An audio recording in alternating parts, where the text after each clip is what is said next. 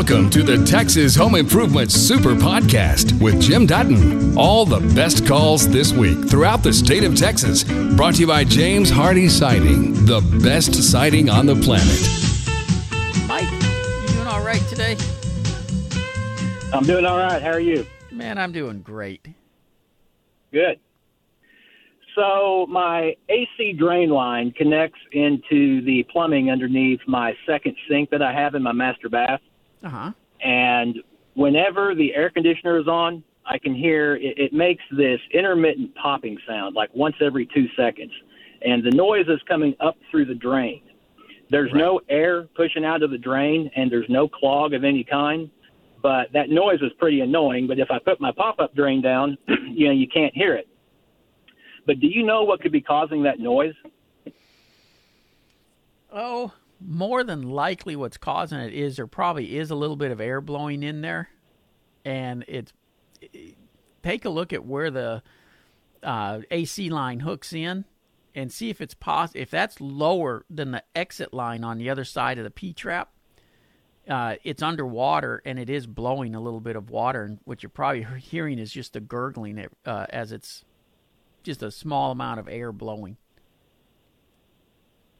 It is kind of a gurgling sound, but it's it's a consistent sound. It's like Yep. you know you hear the pop, and then two seconds later, pop, pop. Yeah, cause, because pop, the the AC air coming through that little three quarter inch pipe is going to be consistent when that unit is on, and so it's just it's Right. going to be just like a timer, just click click click click doing Yeah. it, and uh, yeah, that's just the air blowing through it. So the the simple fix, like I said, take a look and see. I bet it's down at water level. And the simple fix would be to reconfigure it where you have it up just a little bit higher so it's not underwater. Okay. Okay, but but other than just being annoying, um, it doesn't hurt anything, does it? No. Like I mean, like it is. Okay. Nope.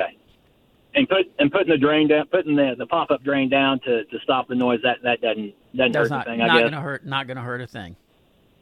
Okay, awesome. Now, All right, Mike, well, you know what I heard weekend. there? What? I heard somebody who just doesn't want to do a, a, a project right now. Well, that's not exactly true. Um, I'm just I'm just I'm just curious. You know, Yeah. just curious. Nah, it, it really, uh, truthfully, if it was my own house, I'd close the drain and not worry about it. Yeah. Yeah. All right. Okay. Take care, Mike. Thank you very much. Hello, Jared. Hello. How you How doing? are you? Good. I'm I'm good. Hey, um, I want to redo my bathroom, Uh huh. and my wife. We have wallpaper on the wall now. Do I need to take that off to paint it, or because she wants to go back with paint? Okay. Can I Well- paint over that wallpaper, or do I have to peel all that stuff off? Is it on nice and secure right now? Yeah, it is. Okay. And is it truly paper? It's not vinyl or, or the the uh, No, it's metal paper. stuff. It- okay. Yeah, You it's can- paper. You can go right over it. Now here's what I would recommend you do though. Okay. Paint it paint it first with a uh, primer sealer like Zinsser primer sealer. Uh huh. And what that'll do is it it seals it up. Any place where it bubbles a little bit, you can just cut those bubbles off. And Yeah. then take some sheetrock mud and every place where the seams are in the wallpaper, just Mm-hmm. float float over it so that hides those seams. And any place you had to cut the bubble out, you can float over that as well. At this Okay. point, you can now texture it, paint it, or do what you know whatever you want to do with it. Okay. So uh, paint over it first with that sealer. Yep. and then if it then- bubbles, cut it out and put the plaster Yeah, the the sheetrock mud. sheetrock mud, Yeah, okay. Yeah. And then I can texture it and then paint it. Yep. Okay. Well, I was told I could do that, but my wife says no, you can't. You can't do that. That ain't going to cause anything but a problem. Nope. That's Gotcha. that's the way it's done all the time. Okay. The the key step And- though is going to be that primer sealer because that lets everything blister before you get something else on it. Okay. And then the vanity, she wants to paint it, so just just paint it. I Yeah, mean, it's a- you can just paint over that. Is it a wooden vanity? Uh, yes, sir. That's what I guess came in the house when they built it. Okay. Uh, yeah, you sh- if as long as it's wood and not a vinyl paper over it or something. Uh, yeah. How old a house? Uh, 22 years old. Yeah, you're gonna have to check it then because that's the time frame where they started using particle board that just had a uh, a vinyl cover on it, and that Mhm. won't hold the paint very well. But as long as it the, and uh, but most of those had wood facings on the front, Yeah. and use a deglosser on it like pesos or something, Okay. and then you can prime it and paint it. Okay. Well, that's what I needed to know. Jared, I you take care. You bet. Bye bye. Uh, thank you. Mike, as promised, you're first here on this hour of Texas Home Improvement. Hey, Jim, you're a great American. Love the show. I listen when I can. I have a house over in Lakewood built back in the 50s, only in the master bedroom, and only when I take a hot shower do I get the rotten egg smell. And it, I think it's coming up from the drain because if I take a shower in the guest bath, I don't have that same smell. How do I get rid of that? And do you only smell it when the shower's running? Yes. Okay. Now, it, it, it could be a, a couple of things. And, and I'm going to make the assumption you have just one water heater, right? Correct. Okay. So it can be that you've got some dissimilar metals. Unlikely, though, because normally if water's running through dissimilar metals, you'll get a burst of that s- smell, but then it's gone. You're probably correct. It's down in the drain, and if you'll take the plate cover off the drain down there, you're going to find it's Yes. probably full of sludge down in there, and that's what's giving off the odor. When the water's running down through it, it's it's stirring it up and letting it off gas. When you shut the water off, then it gets encapsulated in the water and it, and it quits uh, giving off the gas. So you probably smell it for a, a minute or or two after you shut the water off, and then it dissipates and goes away. Correct? That's correct. Yeah. It- We, you just need to clean that P trap down there real good. So the first thing I would do is get me one of those little hand crank snakes. Okay. And uh, if you'll take and uh, run that through there, that'll loosen up all the gunk. Dump boiling hot water down through the pipe to help flush it out. Uh, and truthfully, when I'm doing one, I will normally spray like scrubbing bubbles down in there and use a toothbrush to clean as far down as I can reach, and then dump Okay. the boiling water again, and that usually takes care of it. Okay. I appreciate the help. You bet. Take care, Mike. Okay. Thanks. Bye. Bye. 1 800 288 9227. That's 1 800 288 9227. If you notice, I didn't use Liquid-Plumr or any of those type of products because I just haven't seen them work on cleaning that sludge out. It, it just it's it stays. It doesn't get rid of it. Let's head to Midlothian. Hello, Nancy. Hey, Jim. How are you? Wonderful. Excellent. I just absolutely love your show. Um, it, every time I listen, I swear I learn something, and uh, and I don't have to call in with my problems. So, Well, you know, I need calls though to keep things going. So just you just feel Oh, free to call. okay.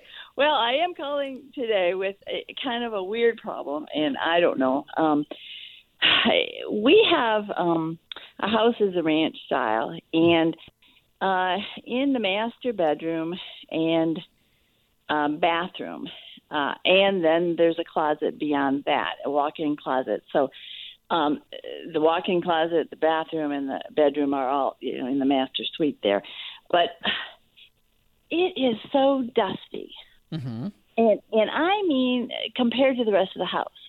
Now I'm not great at housekeeping, I, I know that, but um, I'm uh, I could go every other day and vacuum, and I have to dump my vacuum a couple times just in that room.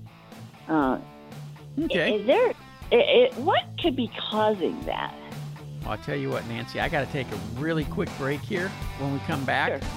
I'll give you an answer on this one because there are uh, several things that it could be, and we'll see if we can narrow it down. When we left, I was talking with Nancy.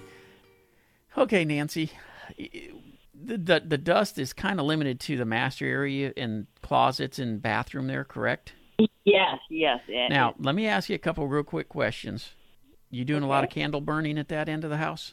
Uh, no, never hardly. Okay, because, and this is just for everybody listening, a lot of candles will put out a lot of dust, and it really makes a, a mess in houses. So, how old a house are we talking about? Uh, okay. Um, it's uh, probably about uh, 18 years old, I think. Okay, so it's not old enough that the insulation should be degrading yet. Uh, you're getting near it, but you know, and that's only if it had a cellulose type or a uh, wool type insulation. If it's got fiberglass, that doesn't ever degrade. So the only other things that can possibly be causing this is if there's a leak in the AC ductwork going to the master bedroom, it'll actually suck dust out of the attic and spread it into the living space. Oh, really? So have your AC guy check the ductwork to find if there's a, a leak somewhere. Oh my goodness. Okay. I mean, it it's markedly. Um, Yep. It's just terrible. Um, Yep. Well, that'll do it.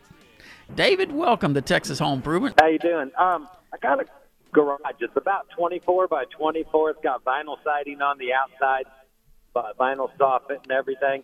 There's no kind of roof vents on that thing at all. Okay. Um, shouldn't I?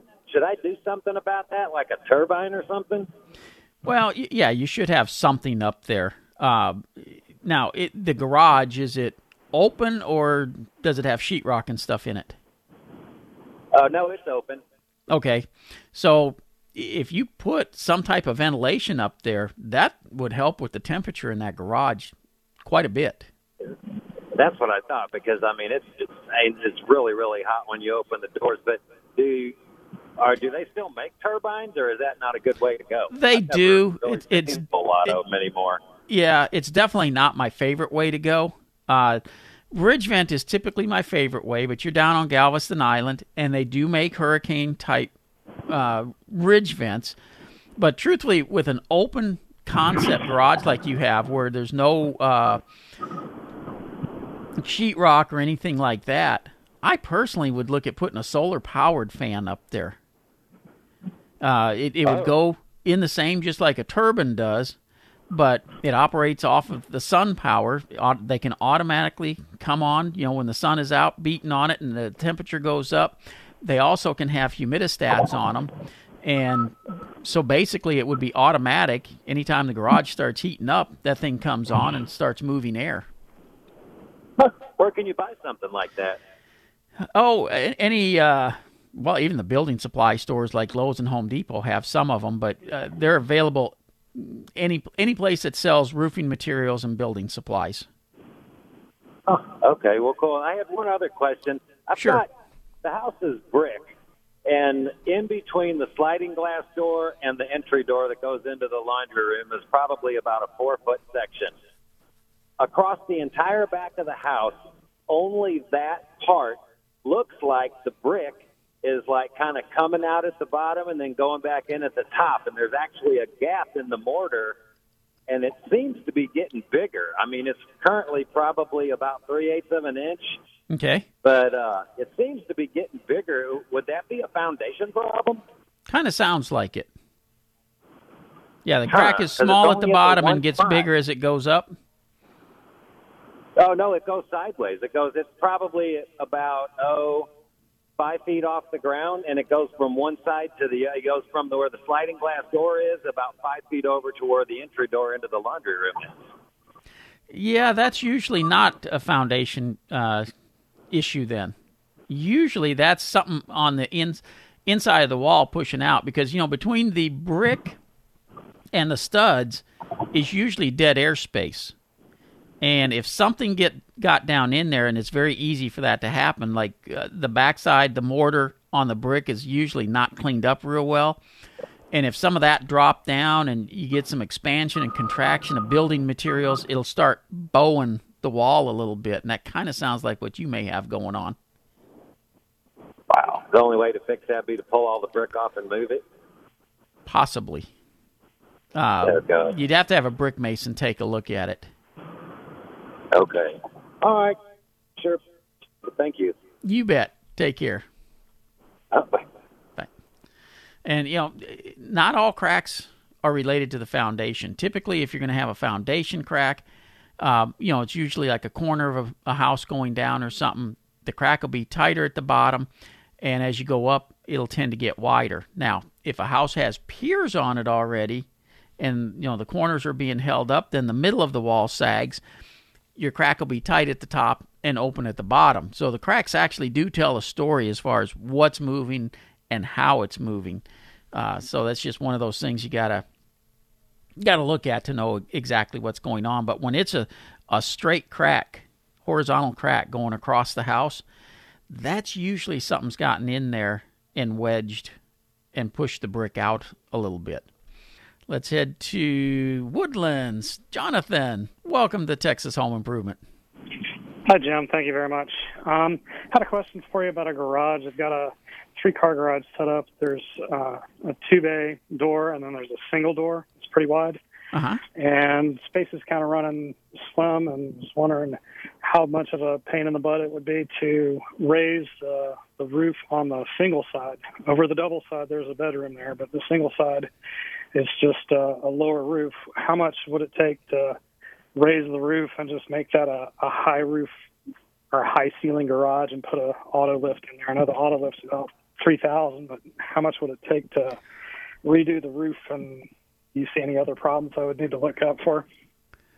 Well, uh, the only other issue you'd have to check is make sure that the foundation, you know, is going to hold the car lift, and I see no reason why it shouldn't. Uh, but as far as raising the roof, so is it straight wall where the uh, in the roof above the single car ties into the wall right now? Yes, sir. Okay, so you're basically just talking about taking that off, going up, and uh, you know putting the roof higher up. Are there any windows up there or anything? I mean, over the two bay, it's a bedroom, but there's no windows where the extension would be. It just faces the driveway and the in the back side of the house. Okay, then this should be very very simple to do. Uh, as far as cost, mm, you're probably going to be looking, and this is strictly a ballpark without even you know looking at it or anything, and you just need it high enough to put in the lift and, and lift the cars in there. So it's not like you need to go all the way to the top of the roof for the two car for the uh, where the bedroom is up there. Correct? Um, I guess I wouldn't need to, but uh, for aesthetic purposes, I would think that you know if you just made it look like that room above the garage is bigger than it was, then you know it wouldn't look odd on the on the front of the house. Well, how's the roof tied in now? Uh, I'm not sure what you're asking. Well, isn't it isn't it a step down where you know?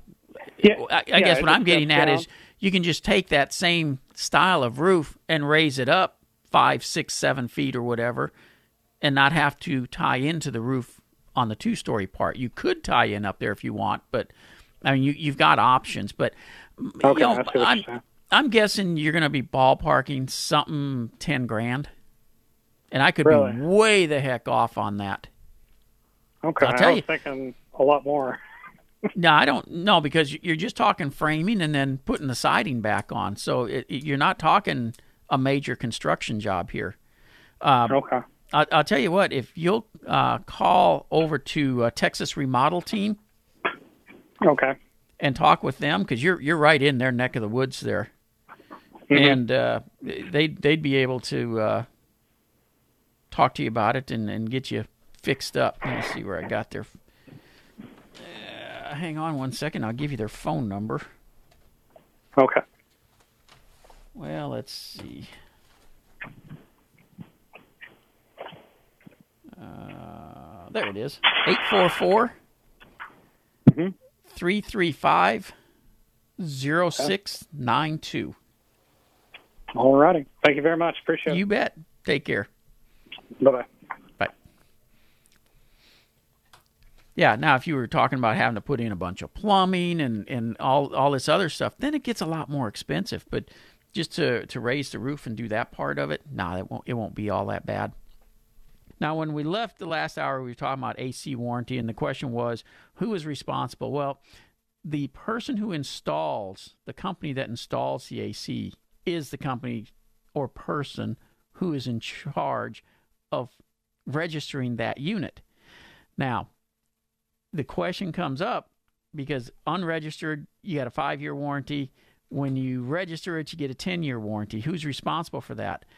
The unfortunate thing is more than likely going to be the builder didn't sell a 10 year warranty on the AC. The builder sold it as here's the AC. There probably isn't going to be a whole lot you can do. Now, I'm not an attorney. I can't uh, say for sure that there's nothing that can be done about this, but more than likely, because it wasn't sold by the company as a 10 year warranty, I'm not sure there will be anything that can be done. Philip, this is Jim. Welcome to Texas Home Improvement. Oh, hey, Jim, how are you? I'm doing wonderful. How about you? Doing great. I was fascinated by your conversation about the uh, AC system. I bought six townhomes in Denton, and I had kind of a similar problem. Oh yeah, it, it, it's So- actually a fairly common problem. So, through a lot of investigation and research, I, I have a tremendous heating and air conditioning um, repair company that I use. But what we were able to determine to help other callers that you're right. Uh, there's an automatic five-year warranty with most of the heating or air conditioning components. If they're not registered, if they are, it is 10 years. But the problem came in with the supplier who's a wholesaler selling it to the installation company, and they did not document. The installation company did not document Right. and did not file the warranty properly. But I had recourse because they were fairly new. I bought these units uh, as investment property, and they were three years old, so they were still under the warranty. But I was right up against the first five-year warranty, literally that month. What we were able to determine was the year they were built, the month they were built, when the electrical permit was pulled, and when the CO was issued, and when they were actually turned up and operational. And so you were able to go back and register them then? we we were able to do that, but we got a step further because my installation company actually found out there had been a lawsuit against the manufacturer for defects in this was the coils that failed and we got those paid for on the equipment side completely the labor I still had to pay out of pocket but we did get some compensation for that Which and that's even when you get the the 10 year extended, a lot of times that's that is that way where it's the part but not labor. Exactly. Yeah, and if you get the full warranty, you get the labor included for a period of time, but not the full period of time always. And it's very frustrating because they actually admitted that they had a manufacturing defect, I guess, or maybe there was no fault. But it's very frustrating if the installation company is building. It's usually a contractor that has bid the project to the builder. So when the Right. gentleman, the gentleman before asked about, can you go to the builder? Usually the builder has multiple contractors, and he uses the low cost bidder, obviously. Yep, yep. Well, and and I happen to own an AC company in Houston, and so as part of our installation process, we have to register those in order for people to get that extended time. Uh, the manufacturer doesn't know when it's installed and all; they only know when they sold it. And exactly so, to the distributor. Exactly. Uh, well, and, and even the distributor doesn't know. He only knows when he sell, sold it to the installer. But I can tell you, a lot of companies have, you know, a lot of the installers have their own warehouse that they keep units sitting in there sometimes for a month or more. And yeah, so, this one actually. Yep, it- this one is got- sat for three months. Yep. yep, yeah, it's it's got to be registered through the company that did the installation. And and the other challenge, you know, is if you build a custom builder is building a spec home, and he installs the air conditioning and he's using it, say, as a model or show home, the warranty has to be assigned to the homeowner, Right. Yeah. and they don't. But they don't know who that is, and that home can sit for several months operational. Oh yeah, yeah. And if if it's a tract builder, heck, it can be sitting there for a couple years that way. Exactly. So there are recourses, and what I would recommend to anybody is to investigate online the brand and the serial number and get that to uh, the wholesaler in the area who sells that equipment. And usually the parts houses are very cooperative in getting you with the manufacturer's rep and if there's any recourse for recovery of funds. Now, you, you mentioned you found this before the five years was up. Um, I don't know if they'll work with you after the five years, but yeah, before the five years, that that's good that they were able to to take care of that. Well, if you can find a company like maybe yours or an AC company that will go to bat for you, sometimes they can. There's residual funds left over from the litigation and the class action suit that was settled Right. a year or two ago. Yeah. Okay. Well, Philip, I appreciate it. Good man. We'll talk again, Jim. All right. Take care. What is the best product overall to seal concrete and brick on new construction? Well, really, you're just looking for a masonry sealer. Uh, now, I, I, you want to go to a regular construction supply store. And by that, I mean you're not going to Lowe's or Home Depot and buying Thompson's water sealer for this.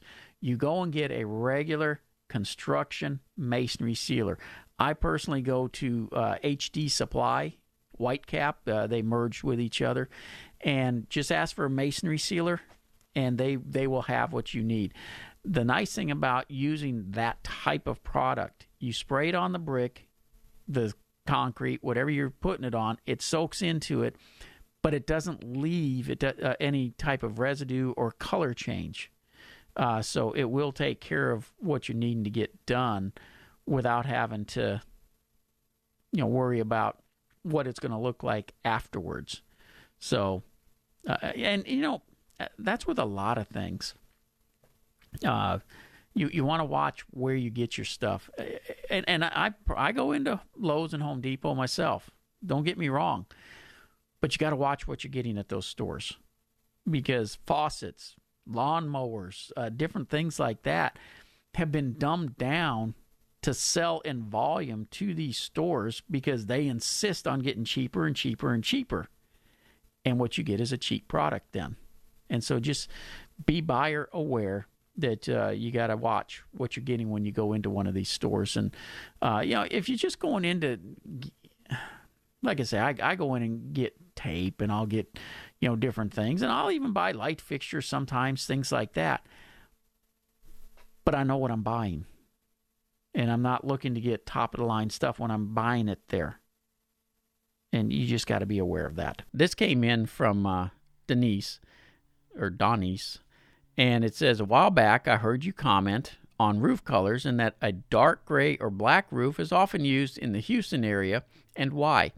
Can you help me out with this information? I'm trying to convince my husband that a brown roof doesn't look good on a dark red brick house with white trim, but he thinks black and dark gray will run up the electric bills too much. Well, here's the deal if you use a black or dark gray, or quite frankly, even a light gray, yes, it may heat up a little bit more during the day, but truthfully, not that much. But come nighttime, it releases the heat rapidly. You can use a light color like a light tan or something like that. And yes, during the day, it won't heat up quite as much, but at night, it's very slow to release that heat. And so you have a longer period of time that you're still pumping heat into the attic. And what does that do? It keeps the insulation heated up, which runs the electric bill up. So there are two two school of thoughts, just like your husband was is talking about. But if you're going to be gone during the day, everybody's going to work and school and things like that, you're better off with the darker color so that it releases all that heat at night. So that's uh, that's where the th- rule of thumb comes from. Now, if you want to still go with a light color, they do make white shingles. They look like heck after a little while, especially in the Houston area. And that's the other advantage of the darker shingles or the gray shingles. That pollution that settles on the shingles that you see on those tan and brown shingles, those streaks don't show as much on those gray shingles. So, you know, there are benefits beyond just the AC bill to look at as well. But uh, quite frankly, uh, with the red brick, white trim, and stuff, I would be looking at a dark gray type shingle. Uh, it would look gorgeous. And you know what? You're not really going to see it on the energy bill, especially with today's building techniques. This comes from Steve and Carrollton. I've listened to a few answers on your show for this topic, but I still have questions for underside floor insulation. I would rather not use spray foam. We try to avoid added chemical exposure, and spray foam is a chemical process that does off gas. My wife has sensitivity to certain odors and compounds. The vapor barrier is my main concern, as I have read where vapor barriers aren't really necessary in our area since moisture will naturally move in and out of materials due to atmospheric conditions. And there really is no way to isolate or seal the moisture gain movement using a plastic barrier. We recently built rooms above the garage and have pulled down the drywall ceiling in the garage, so the floor rafters are exposed from underneath. Hmm. Okay. My thought is to put unfaced R21 insulation batts between the rafters as they are 16 inch on center, and using the heavy gauge metal rods to hold the insulation up in close intimate contact. Okay, with three quarter inch floor decking. The flooring I use is three quarter inch engineered wood plank, and I did use a vapor barrier adhesive applied to the recommended thickness to form a moisture barrier to protect the engineered flooring material from quick changes in humidity from the unconditioned garage below to the conditioned space of the rooms. Do you see any problems or issues not installing a poly vapor barrier on the garage side of the insulation? Well, in Texas, we don't use plastic barriers. We do use Tyvek, which is a breathable material, but if you use a plastic barrier, it will sweat in there and cause you all kinds of grief. So, yeah, don't do that. Uh, as far as even putting insulation on it, you really don't need to be worried about putting insulation on floors that much. I know a lot of times people think, oh, it's going to save me a ton of money on the energy bills. It really doesn't. Because not that much air goes through the floors. You you've already got another layer of wood floor on top of it. But the bigger reason is it holds moisture if you put fiberglass insulation, cellulose insulation, wool insulation, all of them will hold moisture and it holds it against that wood and starts it to decay. Now, is this going to be an overnight process? No. It takes several years for it to decay, but the repair once it does decay is massive. It becomes extremely expensive. And that is the reason for the spray foam insulation and it has to be a closed cell if you do it because that acts as a vapor barrier and insulation, but it doesn't hold moisture against the wood. And that's the reason that, that you use a spray foam type. But honestly, even when they build brand new houses, there is no insulation in that attic ceiling between the attic ceiling and the floor above. I would leave the insulation out uh, keep the garage ventilated, and, and you're fine. Now, even crawl spaces don't need insulation. Keep them ventilated, and you won't have to worry about it.